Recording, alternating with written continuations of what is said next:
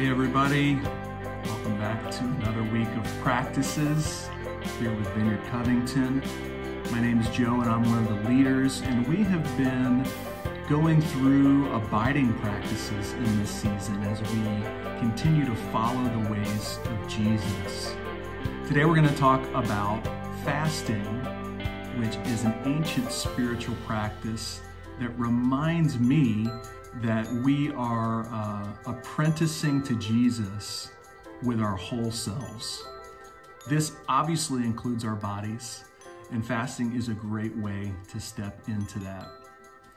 I love this quote from Vineyard Pastor Jay Pathak when he talks about fasting and he says quote it's not that you're so full of god that you don't need more of him it's that you've been so full of other things that it feels as though you don't need god can you relate to that? And we are full of a bunch of other things that our culture pushes on us, that we're distracted by. So, removing something so important like food can really sharpen our focus and help us abide in the vine. Fasting is about replacing physical sustenance with spiritual sustenance. It's designed to reveal our dependence not just tweak our habits. And it's really uh, powerful throughout Scripture. There are a ton of examples. I want to highlight a few really fast. 1 Samuel 7 and 2 Chronicles 20 remind us that when prayer and fasting are combined, whole armies can be defeated. 1 Kings 21 and Jonah 3 remind us that God's judgment can be turned back through prayer and fasting. And Jesus talked about fasting too during his time on earth. But one of my favorite examples is in Matthew chapter 4. You'll remember this. It's right after Jesus was baptized. And immediately it says, Then Jesus was led by the Spirit into the wilderness to be tempted by the enemy. After fasting 40 days and 40 nights, he was hungry. John Mark Comer, in his fantastic book, The Ruthless Elimination of Hurry, talks about this story. And the way that he explained it has kind of changed my perspective on it a little bit and on fasting. He talks about how we often look at this story and think that Jesus was in a place of weakness. But what if it was actually the opposite?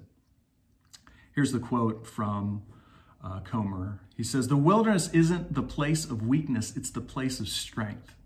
Jesus was led by the Spirit into the wilderness because it was there and only there that Jesus was at the height of his spiritual powers. It was only after a month and a half of prayer and fasting in the quiet place that he had the capacity to take on the devil himself and walk away unscathed. You see, for Jesus, fasting strengthened him and gave him the ability to take the enemy on that he didn't have just with his own physical strength. And I want to say that I think it can do the same thing for you and me as we continue to battle uh, the things of this world and the enemy in our lives.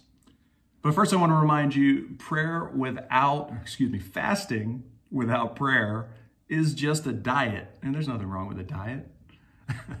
but if you really want to practice this, if you want to step into what it can do, prayer has to be a big part of your fast. I found it really impactful as well to have a specific focus of prayer during my fasts. So, this might be one issue that you're contending for. Maybe there's someone that you're praying for healing for. Maybe it's a job situation. Maybe you're just praying for your kids and fasting to contend for their futures. John Tyson says this about fasting. He says, Fasting in the biblical sense is choosing not to partake of food because your spiritual hunger is so deep, your determination and intercession so intense, or your spiritual warfare so demanding that you have to temporarily set aside even fleshly needs to give yourself to prayer and meditation. This is a big deal. So, this week we're going to fast together. And I just want to remind you this can look a lot of different ways. You can just decide to set aside one meal during your day and spend it with Jesus, praying. Or you can take a 24 hour fast and decide that uh, you want to have dinner one night and then take 24 hours and not break your fast until dinner the next day. I also want to call out that, you know, there's a lot of people that just aren't able to fast from food in this season, and that doesn't eliminate you from this practice at all. There's a lot of other things that you can fast from, especially in this Lenten season that we're in the midst of. You can choose to fast from alcohol or from social media or maybe just from negativity. These are all good options and allow us to abide more in the ways of Jesus.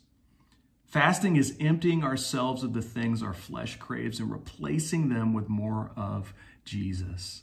It's addressing the dopamine reward mechanisms in our brains that crave physical satisfaction and breaking those connections to reorient ourselves towards a greater food intimacy with Jesus.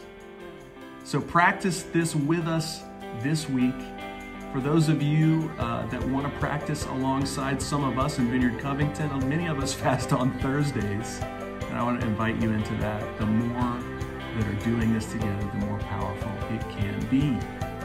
But however you choose to do this, just remember that this is another way to practice abiding in the vine. So have a great week, and thanks for watching.